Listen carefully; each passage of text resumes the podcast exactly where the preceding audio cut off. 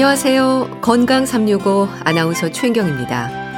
건강을 얘기할 때 만성이라는 단어가 주는 부담은 꾸준한 치료와 관리를 이어가야 한다는 거죠. 콩팥병, 만성 콩팥병인 만성 신부전 역시 철저한 관리가 중요하다는 지적인데요. 만성 신부전으로 진행되기까지 의심할 수 있는 증상들은 없는 걸까요? 만성 신부전 환자들의 치료와 함께 생활에서는 어떤 부분들을 특히 조심해야 하는 걸까요? 오늘은 만성 신부전에 대해서 알아보고요. 노인 건강에 있어서의 생활 습관에 대해서도 살펴보겠습니다.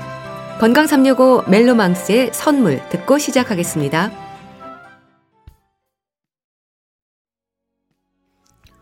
만성 콩팥병, 만성 신부전을 의미합니다. 특히 당뇨병이나 고혈압 환자들은 콩팥 건강에도 신경을 써야 한다고 하는데요. 대부분의 질환이 그렇듯이 만성 신부전 역시 이미 진행된 상태에서 진단되는 경우가 많기 때문에 치료에 어려움을 겪는다고 합니다. 비교적 흔한 질환으로 알려진 만성 신부전. 한양대학교 병원 신장내과 이창화 교수와 함께 합니다. 교수님 안녕하세요. 예, 안녕하십니까. 이창화입니다. 네, 반갑습니다, 교수님. 예, 예, 만성 신부전이 비교적 흔한 질환이라고 들었습니다. 그런가요? 예, 좀 흔한 편입니다. 어, 한 조사를 보면은 35세 이상 성인에서 한 13.8%가 예, 만성 콩팥병이라고 하거든요. 예. 보통 당뇨병 유병률이 한 13.8% 거의 비슷합니다. 그 정도 수준이라고 보면 될 것 같고요. 네. 또 심지어 해마다 환자가 늘고 있다고 하던데요. 그런가요? 네, 많이 늘어나고 있습니다. 아, 전체적인 만성 콩팥병 환자 통계는 아주 정확한 건 아닌데요. 네. 말기 신부전 환자들이니까 신장이 다 나빠진 사람들 기준으로 보면은 제가 가지고 있는 자료 보면 한 2008년부터 2018년, 그러니까 10년 사이에 딱 두 배 늘었더라고요. 아, 5만 2천 명에서 아. 10만 4천이니까 10년 사이 두 배니까 많이 늘었죠. 예. 그러니까 투석이나 이식 받는 분들이 그 정도 늘고 있다는 통계 자료입니다. 네. 예. 자 그렇다면 교수님 만성 신부전 어떤 상태를 말하는 건가요? 이 만성이라는 단어가 참 신경이 많이 쓰이는데요. 네, 그렇죠. 예, 급성의 반대가 만성인데요. 예. 이게 3개월이라는 기준을 저희들이 가지고 있습니다. 그러니까 신장에 뭔가 이상, 그러니까 쉽게 말하면 신장의 구조나 아니면 기능이나 아니면 뭐 다른 검사에서 이상이 3개월 이상 지속되는 경우에 이게 고정된 거라고 보고 이렇게 만성 신부전, 만성 콩팥병이라 이렇게 얘기를 합니다. 네. 예, 예. 그럼 만성 신부전으로까지 진행이 되지 않도록 조기 발견하는 게 어려운가요? 아니 그렇게 조기 발견이 어려운 편은 아니고요. 예. 예, 뭐 소변 검사하고 혈액 검사하고 그 혈압 재보면은 쉽게 알 수 있거든요. 네. 비용도 뭐 아마 뭐 한만 원도 안 들 겁니다. 예. 아, 그 정도 검사로 음. 예 조기 진단은 가능합니다. 예. 네. 근데 신부전과 만성 신부전 좀 이름이 어려운데요. 그러니까 말하자면 콩팥병, 만성 콩팥병인 거잖아요. 어떻게 이해하면 될까요? 네, 용어 문제인데 이게요. 신부전이란 말은 신장 기능이 뭔가 좀 잘 못하고 있다는 얘기고 만성 신부전이라는 얘기는 만성적으로 신장이 일을 잘 못한다는 그런 용어로 해석할 수 있는데요. 네. 좀, 좀 오래된 말입니다. 요새는 그냥 콩팥병이란 말을 써요. 그러니까 그러니까 신장 기능이 떨어지지 않더라도 신장 이상이 있는 경우 있잖아요. 네. 그런 경우를 포함해서 콩팥병이라고 이해하고 그게 3개월 이상 지속되는 경우에 음. 아, 만성 콩팥병이라고 얘기하는데 이거는 2000년대 들어서면서부터 이렇게 만성 콩팥병이라고 사용되고 있습니다. 네. 네. 근데 이 만성 콩팥병에 대한 부담을 많은 분들이 느끼시는 건 아무래도 네. 투석 때문이기도 하거든요. 한번 그렇죠. 손상이 네. 된 콩팥을 다시 회복하는 건 어려운가 봅니다. 어떤가요? 예, 이미 손상이 되어버린 경우에는 좀 안타깝게도 회복이 어려운 경우가 많고요. 예. 현재 이렇게 손상이 진행 중인 경우에는 어떻게든 좀 그 병을 가라앉혀서 진행이 안 되게 하는 경우, 할 수 있는 경우는 많이 있습니다. 음. 네. 그럼 당뇨병과 고혈압 환자들의 경우에 이 콩팥 건강에 문제될 수 있는 위험이 높다는 말도 하는데 그렇습니까, 교수님? 예, 이 당뇨병, 고혈압이 뭐 사실 가장 큰 문제입니다. 콩팥병에서요. 그러니까 신장이 다 나빠진 들 콩팥병이 많이 진행된 분들한테서 이렇게 원인으로 물어보면 첫 번째가 당뇨병인데 그게 한 50%를 차지하고 있고요. 아. 그다음에 고혈압이 두 번째인데 그게 한 20%를 차지합니다. 네. 뭐두 개 합치면 70%니까요. 굉장히 중요한 원인이죠. 음. 네. 그 당뇨병과 고혈압 이 콩팥하고 연관이 많이 되어 있군요. 네. 근데 당뇨병도 그렇고 고혈압도 가족력이 있지 않습니까? 그럼 만성 신부전도 가족력의 위험이 지적이 될까요? 그럼요. 아. 그 당뇨병이나 고혈압 자체도 이렇게 좀 유전되는 경향이 강하거든요. 네. 네 가족 중에 당뇨나 고혈압이 있으면은 생길 확률이 좀 높고요. 또 그런 것뿐만 아니라 일부 콩팥병 같은 경우 예를 들면 다낭신 같은 경우에는 유전되는 병이고 네. 뭐 몇몇 유전되는 병들이 있거든요. 이런 병들을 고려해 볼 때 유전 그러니까 가족 중에 누군가가 콩팥병이 있다면 본인도 생길 가능성이 높기 때문에 좀 주의해서 봐야 될 경우가 있죠. 네. 네. 그럼 만성 신부전의 위험 증상이 고혈압이라는 것도 같은 맥락으로 보면 되는 걸까요? 그렇죠. 어, 음. 고혈압이 있는 경우에 신장이 나빠질 확률이 많이 높습니다. 그래서 잘 관리를 해야 되는 거죠. 그래서요. 네, 원, 근데 고혈압이 사실 그 원인일 수도 있지만 이게 콩팥이 나빠지면 있잖아요. 그 네. 혈압이 올라갑니다. 아, 그래서 아. 원인이 되기도 하고 결과도 되기도 하고 그렇습니다. 예. 네. 콩팥이 나빠지면 왜 혈압이 올라가는 건가요? 여러 가지 원인이 있는데요. 어, 일단은 뭐 염분이나 체액량 조절하는 기전에 이상이 있을 수도 있고 아. 호르몬 장애도 있을 수 있고 그래서 뭐 다양한 원인에서 혈압이 상승하는데요. 어, 신장 기능이 나빠질수록 혈압 상승하는 어, 빈도가 높습니다. 네. 그러니까 고혈압이 콩팥 건강을 위협하기도 하지만 콩팥이 나빠지면서 혈압이 오를 수 있다는 거네요. 네, 네. 그렇죠. 그렇죠. 예. 그렇다면 교수님, 이 콩팥 예. 기능에 예. 문제가 없는 사람과 비교할 때 만성 콩팥벽 환자들 중에는 확실히 고혈압인 경우가 많은가요? 그럼요. 예를 들면은 그 콩팥병을 만성 콩팥병을 단계로 나누거든요. 예. 1단계가 제일 가벼운 경우고 뭐 4단계, 5단계로 가면 5단계가 마지막인데 제일 심한 경우인데 예를 들면 1단계 환자들 같은 이렇게 쭉 모아놓고 혈압이 얼마인지 보면 한 25% 내외거든요. 네. 일반인하고 비슷해요. 그렇지만 이제 4단계가 되면 거의 80% 이상에서 고혈압이 생깁니다. 아. 그러니까 콩팥병 있는 분들한테서 대부분 고혈압이 콩팥병이 심한 경우에는 대부분 고혈압이 있다고 보면 이렇게 크게 틀리지는 않습니다. 음. 네. 그러니까 우리 몸은 어느 한 곳이라도 문제가 생기기 시작을 하면 연관해서 이제 손상되는 경우가 많다는 걸 다시 한번 느끼게 되네요. 예. 자 그렇다면 만성 콩팥병의 진단 기준 좀 알려주세요. 네, 3개월 연속 이렇게 지속되는 이상 지속되는 경우에 이렇게 고정된 것으로 보고 3개월 저기 만성이라고 얘기를 하고요. 네. 또 이런 콩팥병을 진단하는 방법이 몇 가지가 있는데요. 그중에 흔히 하는 방법이 소변 검사를 해보면 이렇게 단백뇨 같은 게 보이거나 아니면 뭐 혈액 검사를 해봤더니 어, 신장 기능, 그러니까 노폐물을 제거하는 능력인 사고 제거율이 떨어져 있거나 예. 아니면 콩팥이 하는 일 중에 중요한 뭐 전해질이나 산염기 균형을 맞춰주는데 이상이 있거나 아니면 또 영상 검사 여러분들 그뭐 CT나 초음파 네. 같은 검사들이 있잖아요. 네. 그런 검사를 해봤더니 어, 이상이 있더라, 콩팥에 이상이 있더라. 또 다른 경우는 아 뭐 단백뇨나 혈뇨나 이런 다른 문제 때문에 조직 검사를 해봤더니 콩팥에 이상이 있더라. 이런 문제가 확인되고 그게 3개월 이상 지속되는 경우에 만성 콩팥병이라고 이렇게 얘기를 합니다. 네. 예. 그리고 소변 검사 같은 경우에는요 간단하게 할 수 있는 건데 어, 예. 이거를 하면은 이제 초기 단계라도 알 수 있는 건가요? 네, 초기에 단백뇨가 나오는 경우가 많기 때문에요. 네. 예, 단백뇨가 있는 경우에는 뭐 특별한 뭐 일시적인 단백뇨가 아니고 만성적인 경우라면 대부분 콩팥병이 있는 경우가 많기 때문에요. 어, 뭐 조기 진단이 가능 경우가 가능한 경우가 많습니다. 그렇군요. 그럼 네. 환자들은 일상에서 어떤 불편을 가장 크게 느끼시나요? 뭐라고 말씀들을 하시나요? 네, 근데 이게 서서히 진행하는 경우가 많고요. 예. 를 들면 뭐 한 달 전이나 지금이나 조금 나빠지긴 했지만 거의 비슷하기 때문에 못 느낀 경우가 아, 많습니다. 그렇군요. 그리고 그 우리가 흔히 느끼는 증상이 없는 경우가 저 경우 같은 경우는 제일 많았고요. 예. 뭐 굳이 증상을 얘기한다면은 이렇게 좀 비특이적인 증상들이 많아요. 뭐 피곤하다든가 기운이 없다든가 뭐 입맛이 없다든가 음. 잠을 잘 못 자다든가 뭐 변비가 생긴다든가 뭐 아니면 좀 초기에는 밤에 자꾸 소변을 보러 간다든가 예. 이런 증상 있는 경우에 검사를 해보면은 콩팥병이 있는 경우가 좀 있습니다. 예. 네. 그러니까 조기 발견을 위한 증상은 없지만 이제 정기적인 검사를 통해서 미리 좀 위험을 알 수는 있겠네요.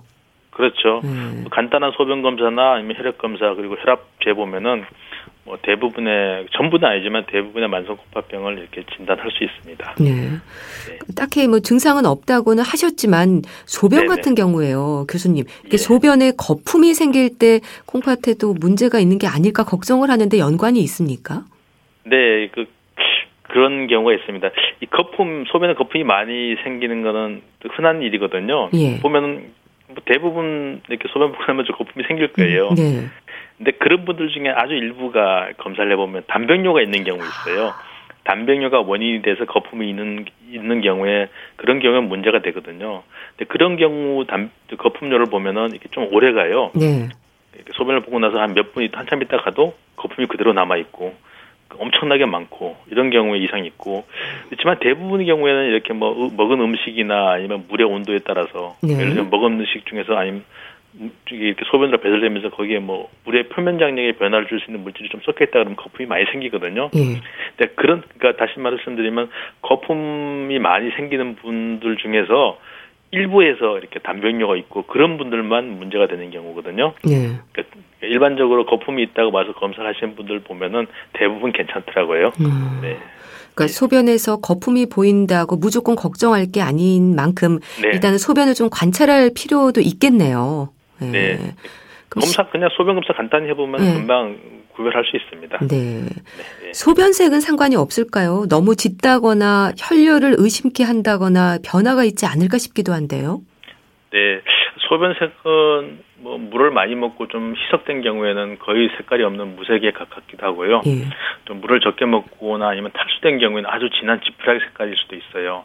그 색깔 그런 색깔의 경우는 뭐 물을 먹고 이렇게 좀 적절한 지액 상태 유지하면 괜찮아지는데 네. 소변에 피가 나오는 경우 있잖아요. 이렇게 예. 누가 보더라도 이렇게 피가 좀 섞여 나온다. 피떡 같은 게 같이 네. 나오는 경우도 좀 문제가 있을 수 있겠고요. 예. 또 하나는 이게 소변 색깔이 그러니까 김 빠진 콜라색, 약간 아. 검은색으로 나오는 경우에 그게 콩팥에서 나오는 혈뇨인 경우가 많아요. 피가 나오면서 이렇게 긴 먼 길을 거쳐서 나오다 보니까 예. 색깔이 그렇게 검게 변하는 경우가 있거든요. 네. 소변 색깔이 뭐 김 빠진 콜라 색깔이 나면 간장 색깔이다. 네. 그러면은 혈뇨인 경우가 있으니까 검사를 해봐야 될 것 같습니다. 네. 네. 살이 빠지는 것도 의심 증상일 수 있다고 들었습니다. 아, 이게 신장 기능이 많이 나빠지면 입맛도 없고 그리고 그래서 뭐 좀 적게 먹고 그러다 보니까 빠지는 경우 있는데요. 네.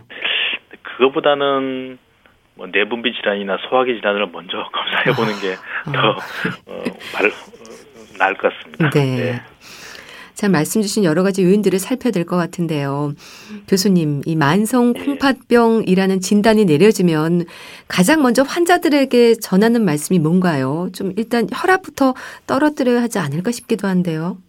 네, 맞습니다. 혈압도 조절해야 되고, 예. 뭐 제일 흔한 원인이 당뇨다 보니까 당뇨 조절 잘 해야 됩니다. 당뇨 조절 잘 해야 콩팥병이 진행하는 걸 멈추거나 늦출 수 있거든요. 예. 예, 최소한 늦출 수 있고 마찬가지로 고혈압이 원인이 돼서 나빠진 분들은 고혈압 조절 잘해야 되거든요. 그게 가장 중요하잖아요. 예. 뭐 사고체 질환 같은 경우에는 세 번째 흔한 원인이 사고체 질환인데 그런 경우에는 거기에 뭐그 병이 워낙 다양하기 때문에 거기에 맞춰서 적절한 치료를 하는 게 중요하고요. 예. 뭐 다른 것들 자꾸 이렇게 뭐 다른 방법 뭐, 뭐, 뭐 인간요법이나 이런 걸 통해서 뭐 해결하려는 음. 분들이 좀 있는데 그런 분들은 도움이 안 되는 경우가 많으니까 그런 것은 좀 지양해 달라고 이렇게 부탁드립니다. 아, 그러니까 민간 요법으로 네. 좀 해결하려는 분들도 많으시군요. 네, 네, 음. 네. 근데 만성 콩팥병의 치료라고 하면 일단 평생 투석을 받거나 신장 이식을 받는 거라는 생각을 하는데 그래서 걱정들을 많이 하십니다. 그렇습니까? 아, 그거는 만성 콩팥병 환자분들 중에서 투석을 하는 경우는 다 나빠진 경우예요. 거의 다 아, 나빠졌어요. 더 이상 이제 완전 나빠진 경우요. 예. 그런 경우고 뭐 거의 기능을 다 잃어버려 가지고 본인 콩팥병으로는 생명을 유지할 수 없는 경우에는 그렇게 투석을 하지만 그 전에는 뭐 약이나 주사 이런 것도 사용하고 식사 조절하면서 잘 지냅니다. 음. 네. 그럼 말기 신부전이라고 해도 이제 그 말씀은 식사나 약물로도 조절할 수 있다는 건데 그 기준이 뭔가요? 조절이 잘 되는 경우도 있고 안 되는 경우도 있습니까? 네. 이게 뭐 치료를 하더라도 어쩔 수 없이 신장이 나빠지는 경우가 있거나 아니면 너무 늦게 발견되는 경우에도 이렇게 신장이 점점 점점 나빠지잖아요. 예. 예를 들면 뭐 사고 체과율이 보통 한 60 이상이면은 60 미만으로 떨어지면은 이렇게 그, 그, 그 하나만으로도 만성 콩팥병이라고 얘기하는데요. 보통 사고 치료율이 한 10 아래로 떨어진 경우에는 이렇게 투석을 고려해야 되는 경우가 많이 생기더라고요. 음. 그것도 사람마다 좀 틀리긴 하지만 예. 보통 어, 신장 기능이 아주 많이 나빠진 경우에 이게 투석이 필요합니다. 음. 예. 그렇다면 식사 조절이라고 한다면 어떤 부분들을 지켜야 되는 건가요? 아, 그게 원칙적으로 신장으로 배설해 주는 이렇게 물질들이 잘 배설이 못 되니까 쌓이잖아요, 몸에. 그렇죠. 그런 경우에 문제가 되는데 대표적인 게 염분. 아, 그러니까 소금. 염분이죠. 뭐 네. 나트륨 같은 경우 네. 많이 먹으면 콩팥 기능이 떨어지면 충분히 배설을 못 해주는 경우가 많아요. 그리고 그 자체가 이렇게 부종 같은 걸 만들기 때문에 조금 제한하는 게 좋고 또 소금을 적게 먹으면 혈압 조절이 유리하거든요. 네. 그래서 소분 소금 섭취를 좀 줄일 걸 이렇게 권유드리고요. 또 하나는 뭐냐면 칼륨 칼륨이 콩팥으로 주로 배설되는데 칼륨이요. 이게 음. 칼륨 포타슘이라 보통 얘기하는데요. 네. 이 물질은 과일이나 야채, 뭐 생나물 같은 데 많아요. 네, 그런 그 칼륨은 막 올라가면 혈중 농도가 정상 범위를 확 벗어나면은 심한 부정맥을 만들 수 있어요. 그래서 네. 저희들이 아고 심한 부정맥 만지고 심장이 막 갑자기 서는 경우도 있기 때문에 에, 그런 경우를 예방하기 위해서 이렇게 칼륨 섭취를 조금 검사를 해보고 좀 줄여야 되는 경우도 있고요. 네. 또 하나는 영양소 중에 3대 영양소가 보통 탄수화물, 지방, 단백질 이렇게 얘기하잖아요. 네. 근데 탄수화물이나 지방은 먹고 나서 대사가 되고 나면 물하고 이산화탄소밖에 안 남는데 이 단백질이 먹고 나면은 노폐물이 좀 남아요. 아. 그래서 노폐물을 좀 적게 남기려면은 단백질을 너무 많이 먹는 건 좀 지양하라고 말씀드리고 네. 또 하나는 단백질 많이 먹으면 소변으로 단백뇨가 많이 나오거든요. 그러면 그 이 단백뇨가 다시 콩팥을 망가뜨릴 수 있어갖고 네. 좀 적게 드십사 하고 이렇게 얘기 말씀드리는데 근데 실제로 이렇게 보면은 우리나라 사람들 경우에 한식을 주로 섭취하는 경우에 한식으로 먹는 경우에는 단백질 섭취가 그렇게 많지 않아 갖고 뭐 단백질은 그렇게 심하게 제한하지는 않는 편입니다. 네. 네. 그럼 그럼에도 불구하고 조절이 잘 안 될 때 투석을 고려하지 않습니까? 뭐 혈액 투석, 네. 복막 투석, 투석의 방법에 있어서는 선택 기준이 있는 건가요? 네, 뭐 결론적으로 말씀드리면 혈액 투석을 하든 복막 투석을 하든 효과는 비슷합니다. 거의 비슷한데요. 일단 두 가지 다 방법이 의학적으로 이 환자분들이 가능한지 예를 들면은 배배뭐 어, 수술했던 경우 같은 경우에는 복막 투석이 어려운 경우가 많거든요. 음. 그리고 뭐 혈관이 전혀 뭐 팔이나 뭐 이런 데 혈관이 피하 혈관이 거의 없는 경우에 또 혈액 투석이 좀 어려운 경우도 있을 수 있겠고. 음. 그래서 의학적으로 가능한지를 판단한 다음에 뭐 한 가지 방법만 가능하다면 뭐 그거 방법밖에 없고 두 가지가 다 가능하다면은 환자들의 생활 패턴이나 예를 들면 학생이나 이렇게 학, 학생이나 직장인처럼 낮에 열심히 활동을 해야 되는 경우 또 하나는 이렇게 선호하는 경우가 있거든요. 아. 어떤 방법을 선호하는지 그런 걸 종합적으로 판단해서 네. 최종적으로 환자하고 상의해서 결정을 합니다. 예. 네. 이 만성 콩팥병 역시 합병증의 위험이 걱정인데요. 심혈관 질환의 위험도 높다고 들었습니다. 예, 심장이 나쁜 분들이 그 신장 자체 때문에 돌아가신 경우는 어, 거의 없고요. 예. 결국은 이게 심혈관 질환으로 돌아가시거나 아니면 뭐 감염으로 돌아가시거나 아니면 다른 뭐 암이나 이런 것들로 돌아가시긴 하는데 제일 중요한 게 심혈관 질환이에요. 심장이 나쁜 분들은 심장 혈관 질환이 급속도로 진행하는 경우가 많거든요. 네. 조절을 잘안 하는 경우에. 음.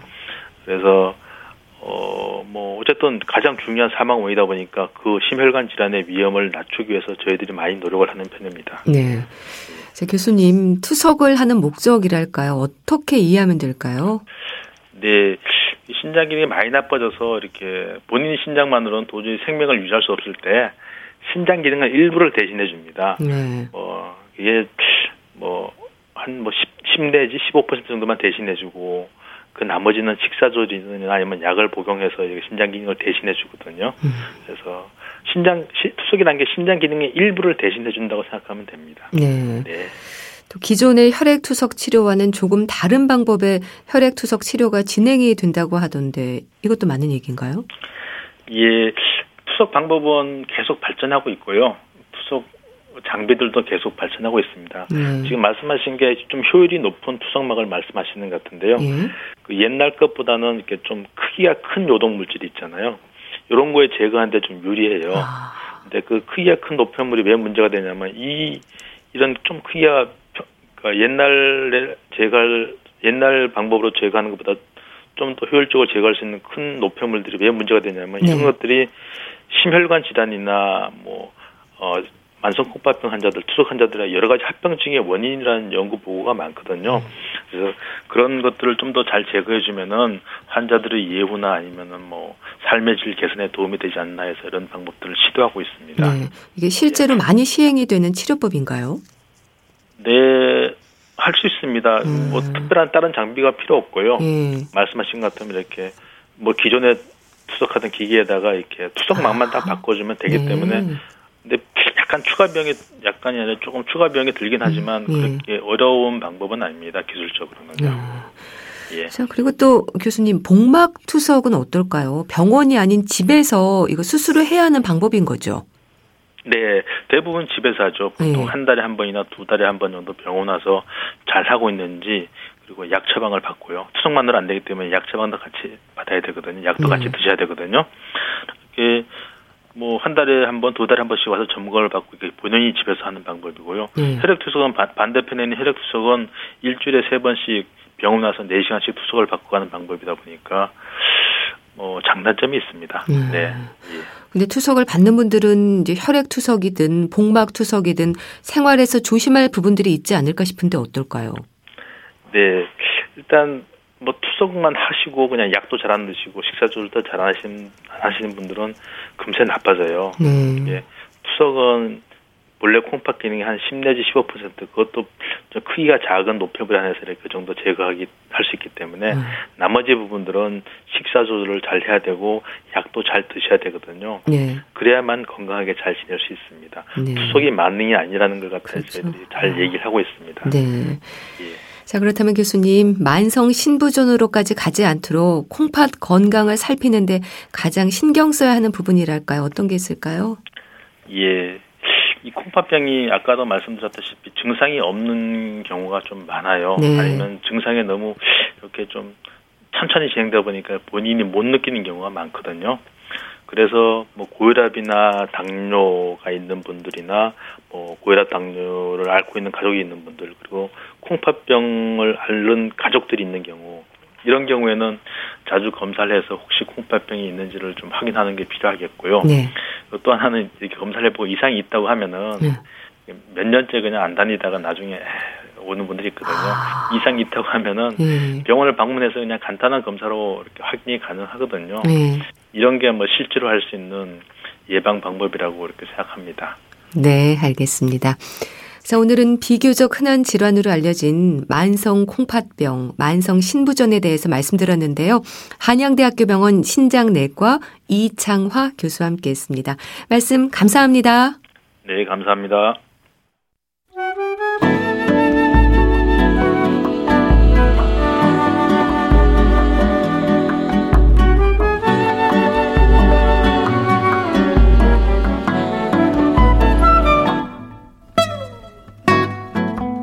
건강한 하루의 시작. KBS 라디오 건강 365.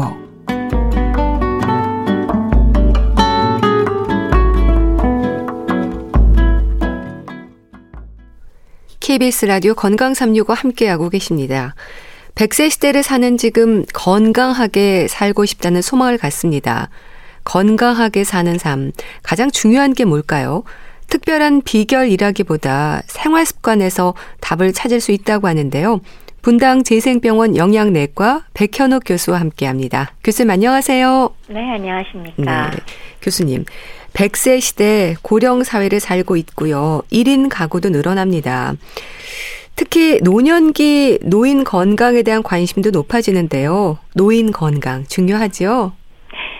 어느 누구의 건강인지 네. 안 중요할까 싶습니다만은 예. 특히나 노년기에는 왜 그냥 무조건 오래 사는 거 뭐 저기 들어 누워서 남이 대소변 받아주면서 오래 사는 것보다도 건강하게 사는 게 훨씬 더 중요하죠. 이건 네. 세계보건기구도 강조를 했고요. 그리고 실제로 어, 건강 자체가 우리 왜 노후의 행복이라는 거 우리 너무나 다 공감하잖아요. 네. 근데 우리나라 현재 왜 기대 수명이 굉장히 길어져서 그 일본하고 스위스 다음 정도 되거든요. 네. 그래서 무려 83.3세입니다. 그런데 소위 말하는 건강 수명이라 그러면 병 없이 사는 거죠. 일상생활 하면서. 네. 그게 73.1세니까 건강이 안 좋은 상태에서 평균적으로 10년 정도를 지내니까요. 요걸 어떻게 해서든지 좀 더 건강한 상태로 보내는 거 정말 중요하겠죠. 네. 참 노인 건강 관심이 많은데 관심만큼 실천에 있어서는 글쎄요 진료실에서 만나는 많은 환자들을 보면서 느끼는 점도 많을 것 같은데 어떻습니까 교수님? 우선은 아무래도 병원까지 찾아오시는 분들은 대부분 질환이 발병한 다음에 병원을 찾게 아, 되시잖아요. 그렇죠. 근데 사실 이런 만성 질환은 질환 발병 이후에 치료도 물론 중요하지만 완치되기가 어렵죠. 네. 그렇기 때문에 생활 습관을 평소부터 잘 지키셔서 예방을 해서 건강 상태를 유지한다면 어르신들도 행복하고 또 사회 전체로도 의료비 지출을 포함해서 여러 가지 관리를 위한 공동적인 네, 사회적 부담도 줄일 수 있지 않을까요? 네. 만약에 뭐 저는 뭐 그런 대화들을 해요. 일어나지 못해서 침대에 누워서 대소변도 받고 식사도 콧줄로 하는 삶을 바라시냐 아. 절대 아니겠죠. 그렇죠. 그래서 하루를 살아도 네. 내 손으로 식사하고 내가 가고 싶은 곳이 있으면 내가 몇 걸음 걸어서 갈 수 있는 거 사실 이게 사소한 것 같아도 나이 드시면 굉장히 중요한 요소더라고요. 네. 그래서 결국은 노인의학이나 노인의료의 핵심 그리고 환자분들께도 항상 강조하는 게 건강 수명을 늘리는 거다. 건강한 상태로 오래 사는 거다라고 항상 강조를 하고 있죠. 네. 참 노인 건강 일단 생활 습관을 개선하는 것으로도 걱정을 덜 수 있다는 말을 합니다. 특히 흡연, 비만, 음주에 대한 지적이 많던데요. 네, 제일 중요한 세 가지가 되겠죠. 그러니까 우리 나쁜 습관, 그래서 그걸로 아마 질병이 생길 것이다라고 잘 알고 있는 사안이 바로 지금 말씀 주신 내용들인 것 같아요. 네. 흡연과 비만과 음주. 당연히 뭐 가장 안 좋은 거 먼저 꼽으라 그러면 뭐 누구나 다 흡연 꼽겠죠. 음, 네. 담배. 네. 그래서 도대체 흡연 왜 나쁘냐? 뭐 사실 몸에 나쁘지 않다면 그거 못 피울 이유는 없잖아요. 근데 잘 아시는 것처럼 그 담배 연기가 들어가는 곳에 다 있는 폐암, 뭐 후, 저기 후두라든지 식도라든지 구강암 빈도 그리고 방광암 이런 암 질환 빈도 올라가는 건 뭐 상식적으로 다 아는데요. 네. 많은 분들이 또 흡연 갖고 얘기를 하면 아 암 걸린 건 알아요. 괜찮아요, 괜찮아요. 그러셔요. 그래서 네. 제가 한참 웃다가 네. 나이 들면서 두려운 병을 한번 꼽아 보세요. 그러거든요. 암 말고. 예. 그럼 뭐가 있겠어요? 중풍이 있죠. 음. 그러니까는 뇌혈관 질환의 문제도 일으키고 네. 그것만이 아니라 갑작스럽게 심장을 붙잡고 돌아가실 수 있는 부정맥이나 아니면 아. 심근경색증 역시 흡연과 밀접한 관계가 있잖아요. 그러니까 그게 제일 안 좋은 것이 되길 것이고 네. 또술 마시면 어떨까 하는 것도 어, 술은 뭐 더 많아요. 그러니까 이런 혈관 질환은 당연히 오기 때문에 심혈관, 뇌혈관 같이 오고 뭐 혈압도 높아지고 근데 술은 또 간도 나빠지고요. 예. 그리고 췌장도 나빠지고 또 뇌에 직접 손상을 일으키니까 좀 치매가 잘 올 수도 있고요. 네. 또 영양 자체를 부족하게 만드는 그런 결과를 얻잖아요. 네. 비만은 뭐 우리 너무 잘 알죠. 뭐 당뇨, 고혈압 이런 것들과 연관이 크니까 이런 것들은 당연히 생활 습관 그러면 제일 먼저 우리가 꼽게 되겠죠.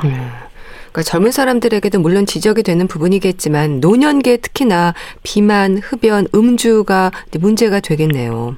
그렇죠. 그러니까 왜 특히 왜 젊은 사람보다는 우리가 왜 노인 증후군이라고 뭐 흔하면서도 관리하지 않으면 건강성 위해가 많은 문제들 얘기한다라고 하는 게 있잖아요. 네. 거기에는 물론 뭐 골절이나 선망이나 실금이나 뭐 욕탕 이런 것들도 있는데 바로 비만, 흡연, 음주가 나이 드신 노인들한테서 이런 증상들을 발생시킬 위험을 명확하게 높인다. 그런 음. 연구들은 많이 되어 있죠. 음. 또 생활 습관에 대한 이런 교정이나 실천이 없으면 사망 위험으로도 이어질 수 있는 건가요? 그렇죠. 그 노인 증후군이 사실 증상이 다양한데요. 예. 이제 연구를 위해서는 우리가 좀 쉽게 접근할 수 있는 보통 네 가지 증상을 방금 말씀드렸어요. 그러니까 왜 넘어지는 걸로 인한 골절, 예.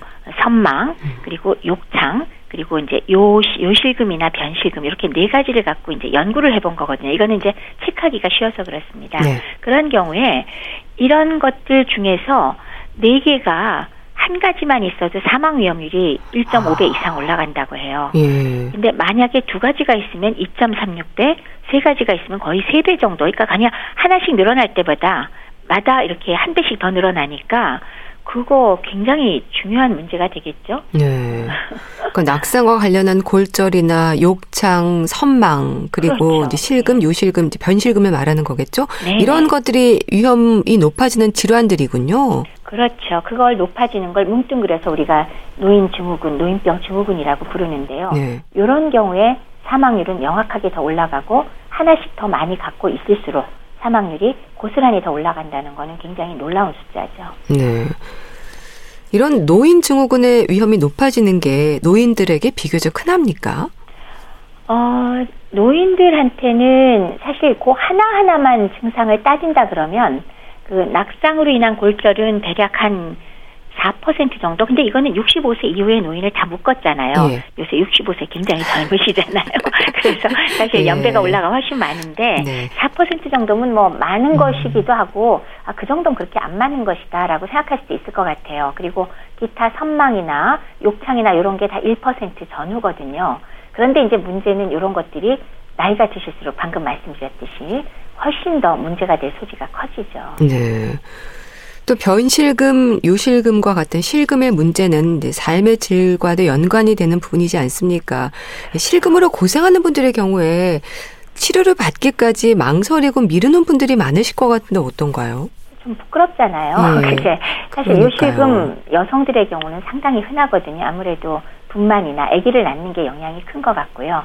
이제 어차피 남자고 여자고 나이가 드시면 요실금, 변실금은 다 공통적으로 상당히 많은 5% 이상 정도의 빈도가 보이는 것 같아요. 네. 근데 이렇게 심한 경우에도 웬만하면 민망하니까 몰래 기저귀 사용하시면서 어. 안 가실 때가 많은데 예. 물론 병원에 오신다고 100% 우리가 뭐 치료를 다 해드릴 수 있다라는 뜻은 아닙니다만은 적어도 내 상황이 어떤지 질환 때문에 문제가 되는지 아니면 운동요법이나 이런 걸로 도움이 되는지 이런 것들은 좀 병원에 일찌감치 오셔서 상담을 좀 해주실 필요가 있는 것 같습니다. 네. 그럼 교수님 비만이 또 이런 실금의 위험을 높인다는 것도 맞는 얘기일까요? 아무래도 보갑이 올라가잖아요. 아. 그렇기 때문에 실제로 비만이 없는 경우에 비해서 비만이 있으면은 네. 뭐 1.5배 가까이 1.3배에서 1.5배 정도는 요실금 전실금을 늘리거든요. 그래서 사실은 비만을 조정하기 위해서도 우리가 운동을 하지만 특히나 배 그 골반 저부의 운동, 소위 말하는 케겔 운동이라고 하는데요. 네. 항문 주변을 조이는 거. 네. 이런 운동 자체가 비만에도 도움이 되지만 그 자체가 또 골반저의 근육을 강화시키기 때문에 요실금과 변실금에 상당히 도움이 됩니다. 네. 또 골절이나 욕창과 같은 문제도 조심해야 하는 부분일 텐데요. 그러니까 이거는 움직일 수 없는 상태의 시간들이 길어질 수 있다는 얘기잖아요. 정확합니다. 예. 네, 낙상 관련 골절로 가장 큰 문제는 사실 손목 골절도 있지만 그건 그렇게 문제가 안 될 수 있죠. 활동이 되니까. 예. 네, 중요한 건 고관절 골절. 네, 고관절 골절. 네, 그렇죠. 아. 거기에 뭐 척추 압박 골절도 고관절 골절만큼 아니지만 흔히 오거든요. 예. 그러면 이건 바로 활동 제한이 되잖아요. 수술 받고 어쨌건 누워 있는 기간이 길어지는데 조기 재활 운동 치료를 잘 하지 않았을 경우에 네. 누워 있는 것 자체가 오히려 근육도 줄어들고 뼈도 약화되잖아요. 그러면 정작 점점 더 일어나기가 어려웠게 되고 그러면서 욕창 발생도 또 유발하게 되죠. 예. 따라서 움직일 수 없는 상태를 길게 하는 거는 더군다나 연세가 높은 분들한테는 최악의 상태가 되는 거니까 조기 재활 운동 치료 꼭 신경을 쓰셔야 되겠습니다. 네. 그리고 또 하나 이 선망도 본인은 물론이고 가족들에게도 당황스러운 부분일 텐데요. 이게 뇌 손상으로 인한 위험도 클 수 있다는 거죠. 어, 이 섬망은 그 대부분의 경우 뭐 여러 가지 이유가 있을 수도 있지만은 네. 노, 노인들의 경우 전체 병원 입원 환자의 거의 한 10 내지 15% 음. 나타날 수가 있어요. 예. 그래서 실제로 뇌에 문제가 있을 때, 뭐, 저기 신경학적 질환이 있을 때 혹은 약물이나 이런 걸로 올 수도 있지만 사실은 환경이 바뀌고 스트레스가 오는 상황에서는 노인들한테 상당히 흔하게 나타나는 증상입니다. 네. 근데 생기면 굉장히 당혹스럽죠. 갑자기 왜 치매 걸렸나 싶잖아요. 음. 그러니까 왜 막 안절부절 못한다거나 소리 지른다거나 잠도 음. 안 자고 뭐 주사기니 뭐니 다 빼버리고 환각도 어. 생기고 그렇기 때문에 뭐 가족과 전부 다 굉장히 당황하는 질환인데 그럼에도 불구하고 선망의 경우는 사실은 알고 기저 질환을 잘 치료해 주면서 급성으로 예. 조절을 해 주면 그런 대로 컨트롤이 웬만큼은 됩니다. 그런데 문제는 이제 또 치매하고 연관이 음. 될때 우리가 좀 고민을 하죠. 네. 그러니까 원래 치매가 될 수 있는 분이었다든지 아니면 어느 정도 있었던 분의 경우 이게 치매가 심해진 건지 선망인지는 사실 우리가 구별을 해드려야 되고요. 네. 어, 치매와 선망의 가장 뚜렷한 차이점의 경우를 얘기를 해보라 그러면 지속성이라고 할 수 있습니다. 음. 선망은 갑자기 발생하고요. 예? 또 원인만 잘 교정되면 수일 이내에 호전이 되거든요. 그러니까 하루 동안에도 증상이 갑자기 더 심했다가 또 변하고 이러는데 치매의 경우는 서서히 증상이 생기고 증상의 심각도가 어느 날 갑자기 심해지는 거는 사실은 치매라고 보기는 어렵거든요. 네. 그런 차이점이 좀 있습니다. 네. 그럼 선망이 오면 어떤 증상들을 보이는 건가요? 그러니까 막 저기 혼돈스러워해서 주변을 잘 알아보지 못하고 예. 그다음에 말도 잘 못하고 인지 기능 전반적으로 떨어져요. 근데 거기에다가 마치 정신병이 있는 것처럼 음. 안절부절 못하고 잠안 자고 소리 지르고 다른 옆에 있는 환자 다 못 주무시게 하고요. 아. 그다음에 주사기라든지 뭐 달려 있는 거 소변줄 이런 거 다 빼버리고 막 잘못해서 침대에서 떨어질 만큼 막 안절부절하시고 심지어는 환각 아니면 떨림, 뭐 초조함 굉장히 다양하죠. 네. 일단 선망이 치매로 이어질 수도 있어서 잘 살펴야 되겠네요. 근데 뇌 손상으로 인한 일시적인 증상일 수도 있지만 이제 치매로도 진행될 수 있어 긴장하는 분들이 많을 것 같은데요. 이런 부분들조차 이제 생활 습관으로 인한 뭐 흡연과 음주, 비만이 요인일 수 있다는 걸 알고 좀 신경을 써야 되겠습니다. 선망을 잘 일으키는 요인 중에는 방금 말씀 주신 것 중엔 음주하고 그리고 또 하나는 그 다른 약 종류 있잖아요. 네. 기저 질환으로 드시는 약이 다섯 가지 이상이다. 그러면 선망이 굉장히 쉽게 생깁니다. 아, 예. 이제 치매의 경우는 뭐 당연히 흡연과 음주 모두 다 치매를 유발을 잘 하죠. 네. 그렇기 때문에 이게 선망이건 치매건 어느 쪽이건 흡연이라든지 음주 비만과 같은 생활 습관 병은 안 좋다. 그렇기 때문에 평소에 잘 조정을 해야 된다는 거는 공통 사항이 되겠습니다. 네. 그렇게 생활 습관의 문제들이 노인병 증후군의 위험을 높인다고 할 때 어떻습니까? 여성과 남성의 차이도 있을까요? 우리가 이제 데이터로 보기 위해서 아까 왜 증상을 네 가지 정도 뽑았다 그랬잖아요. 예. 근데 그 중에서 특히 여성이 남성에 비해서 위험도가 높은 걸 뽑아봤더니 선망이 무려 2.4배, 실금도 2.4배, 예. 그러니까 두 배 반 정도 남성에 비해서 이 두 종류는 상당히 여성이 많습니다. 예. 남성이 유달리 많은 건 별로 없는 것 같아요. 여성애가 왜 이렇게 많을까요? 음. 어, 실금의 경우는 아무래도 여, 여성의 해부학적 구조 그리고 소변줄이 짧거든요. 아. 그리고 분만이라는 게 있었고 예. 어, 폐경기를 겪고 이런 것들이 조금 더 유발시키는 원인이 되는 것 같아요. 예. 선망의 경우는 글쎄요, 이거는 제가 음. 원인이라고 정확히 말씀드릴 수 있는 건 뭐, 말씀드리기 좀 어려울 것 같아요. 네.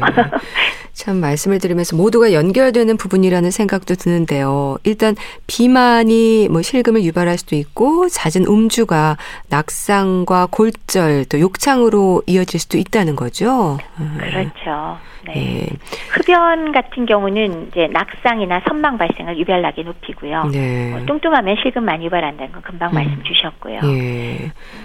근데 노인들은 아무래도 만성 질환을 앓고 있는 경우가 많지 않습니까? 그래서 여러 가지 약물을 복용하는 분들이 많을 텐데 이런 부분에서도 영향이 있겠죠. 약을 아무래도 많이 드시는 경우에 예. 그게 비록 신경에 직접 작용하는 게 아니더라도 영향을 미치잖아요. 그래서 다섯 가지 이상 약물을 복용하는 경우에는 낙상 관련 골절이 1.64배 1.5배 이상이 되는 거죠. 두배 네. 가까운 숫자가 되겠고 또 욕창도 비슷합니다. 한 1.7배 정도. 네. 그 정도로 더 많이 생기는 걸 우리가 볼 수가 있기 때문에 네. 아무래도 여러 가지 약물을 복용하는 게 불리하겠죠. 네. 참 이렇게 관리 중인 질환이 많을수록 노인병 증후군으로 이어질 위험도 클 텐데요. 교수님, 노인병 증후군에 대한 진단 기준도 있는 건가요? 노인병 증후군은 사실은 묶어서 그 공통적으로 흔히 나타나는 증상을 묶어서 얘기하거든요. 네. 그렇기 때문에 아주 명확한 진단 기준이라고 말할 수는 없고요. 앞서 말씀드렸던 네 가지 낙상 관련 골절, 그다음에 욕창 이라든지 그다음에 그 요신 요실금, 전실금 네. 이런 것들이 들어가지만 사실은 이 노인 증후군을 얘기할 때 노인병 증후군 얘기할 때 우리가 좀 더 얘기하는 것은 노쇠, 그다음에 기운 빠지는 거, 아. 그다음에 식욕 부진, 네. 그리고 영양 불량, 그다음에 살 빠지는 거, 음. 그다음에 청력이나 시력이 저하되는 것도 다 포함이 됩니다. 네. 이 중에서 노쇠는 어느 정도 평가 기준이 되어 있습니다. 다양하긴 하지만 뭐 극도의 피로감이나 체중 감소, 그다음에 근육이 약해지고, 그다음에 잘 그러니까 움직이는 게 빠릿빠릿하지 못하고, 네. 그다음에 외출이 좀 불가하다든지 신체 활동 정도 같은 걸로 판정을 하긴 하는데 딱 부러지게 몇 개부터 몇 개라고 노인 증후군을 정의하기는 어렵습니다. 네. 자, 그럼 치료는 생활 습관을 개선하는 것부터 시작이 되나요? 정확합니다. 네. 금연과 금주 기본이고요. 음, 네. 영양 균형을 잡아주시고 그리고 운동을 해주셔야 합니다. 네. 근데 노인들의 경우에는요, 운동을 해야 하는 건 알지만 조심스러운 것도 사실입니다. 교수님, 노인들에게 추천되는 운동이랄까요? 자신의 건강 상태에 따라서 조절을 해야 될 것 같은데 진료실에서는 어떤 조언을 하세요? 건강 상태에 따라서 다르다는 거는 정말 정확한 말씀이시고요. 예. 뭐 일상 활동 충분히 하는 분은 보통 성인들한테 하는 거하고 똑같습니다. 뭐 주 5회 숨이 가쁠 정도의 운동 30분 내지 1시간 뭐 걷기 정도 하시면 좋겠다라고 하는데 네. 저는 이제 연세 높은 분들 다양하잖아요. 그럴 때 우선 조금이라도 걸을 수 있는 분은 걷는 자세 그리고 신발의 선택, 네. 그리고 뭐 지나치게 빨리 걸을 필요 없이 정확하게 걷는 게 중요하다는 거를 알려드리고요. 그다음에 좀 서기도 어려운 분들 계시잖아요. 네. 힘없고 이런 분들은 사실은 벽이나 손잡이를 잡고 똑바로 서는 것 이거부터가 사실 시작이고 여기서 조금 더 진행이 되면 뭐 높이 들지 않아도 한 발 서기 그게 평형도 잡고 근력도 키워지거든요. 네. 우선은 쉽게는 그런 걸 먼저 제가 알려드리고 같이 해보도록 하지요. 네. 영양은 어떨까요? 소화에 자신 없어 하는 분들도 많아서 식사 자체에도 부담을 느끼는 경우가 많던데요. 그것도 개인에 따라 많이 다르겠죠. 네. 그래서 어떻게 드시냐를 제가 저기 진료실에서 물어본데 아. 시간이 제가 매우 걸리곤 하는데 네. 아주 뭐 상식적인 걸 우선 말씀을 드리면 네. 한번 드실 때 양을 적게 하고 천천히 드실 것 그리고 조리를 좀 소화되기 쉬운 방식으로 하는 것 등은 이제 상식적으로 고려하셔야 될 거고요. 네. 그 다음엔 정말 개인차가 있습니다. 그래서 드시는 거를 하나하나 여쭤보고 정하기 때문에. 아, 네. 아, 근데 참 배가 부르면 된다는 생각도 하는데요. 밥상에 영양소를 고루 챙기는 게 쉽지 않습니다. 수월하게 좀 식사에서 영양소를 챙길 수 있는 방법이 있다면 좀 알려주세요. 요즘은 뭐 생각이 많이 바뀌셨지만 역시 예. 연세가 높으신 분들의 경우 밥힘이라 그래서 밥만 충분히 드시면 된다. 난 밥 한 끼 먹었다라고 생각되는 관념이 예. 아직 고정된 분들이 계시긴 음. 합니다. 어, 당연히 권해드리는 건 밥 위주보다는 주변에 있는 반찬을 충분히 드셔야 골고루 영양소가 들어가겠죠. 그래서 네. 제가 노상 드리는 말씀입니다만은 채소를 충분히 드시면서 매 끼니 고기나 생선이나 두부나 달걀 중에서 소량이라도 네. 조금씩 드시도록 빠뜨리지 않고 단백질 부족하지 않도록 하는 걸 제가 나이 드신 분들 식사에서 꼭 권해드리고 있습니다. 네. 또 비만, 흡연, 음주, 건강한 노년을 위해서 피해야 하는 부분이라고 말씀 주셨는데요. 특히 흡연의 경우 금연에 대한 절실함이 있어야 실천 의지가 높아질 것 같습니다. 교수님, 흡연하는 노인들에게 강조하고 싶은 말씀이 있다면요. 이거는 사실은 뭐 노인들만이 아니에요. 왜냐하면 이미 흡연에 어, 아 나는 다른 거 다 관심 없고 나 이거 안 피우면 못 살겠어 그런 분은 사실 어쩔 수 없거든요. 음. 그러나 예. 제가 드리는 말씀이 있다면 그건 뭐 이것도 상식적으로 맞는 얘기지만 그래도 가끔은 제가 이걸로 금연을 성공하니까. 아 그래요? 예 아. 건강에 대한 열의와 성의가 진심으로 있으시냐고 일단 물어보죠. 아, 그게 있는 분이라야 가능하니까. 예. 그러면 그 다음번에 이제 두 번째는 담배를 피워서 지금 얻는 즐거움과 또 담배를 계속 피워서 생기는 사안에 대해서 우리 한번 비교해 봅시다라고 말씀을 드려요. 아. 그래서 아 어느 날 중풍에 걸려서 쓰러져도 좋고 네. 남이 대소변을 받아도 좋다면 계속 피시고 그다음에 두 번째는 어느 날 갑자기 심장을 부여잡고 심근경색증이 와서 어? 심장병으로 죽거나 뭐 중환자실에서 뭐 회복되기 어려운 상황이 돼서 좋다면 예. 그래도 피우시고 아니면 폐암이나 혹은 구강식도, 후두암 같은 암 등에 걸려서 네. 뭐 숨도 제대로 못 쉬고 뭐 항암제니 뭐니 하다가 수술 받고 고생하다가 돌아가셔도 좋다면 계속 태시고 네. 어, 또 하나는 네. 소위 해소천식이라고 부르는 숨찬 증상 있잖아요. 네. 만성 폐쇄성 폐질환인데 그걸로 24시간 365일 숨차도 좋다면 이런 게 다 그래도 좋다면 담배를 지금보다 더 많이 피우십시오라고 아. 제가 말씀을 드립니다. 예. 아유, 꼭 금연을 하셔야겠네요. 네, 알겠습니다. 자, 오늘은 노년기 노인 건강에 대해서 말씀드렸는데요. 분당 재생병원 영양내과 백현옥 교수와 함께 했습니다. 말씀 감사합니다. 네, 감사합니다. 패닉의 내 낡은 서랍 속의 바다 보내드리면서 인사드릴게요. 건강365 아나운서 최인경이었습니다. 고맙습니다.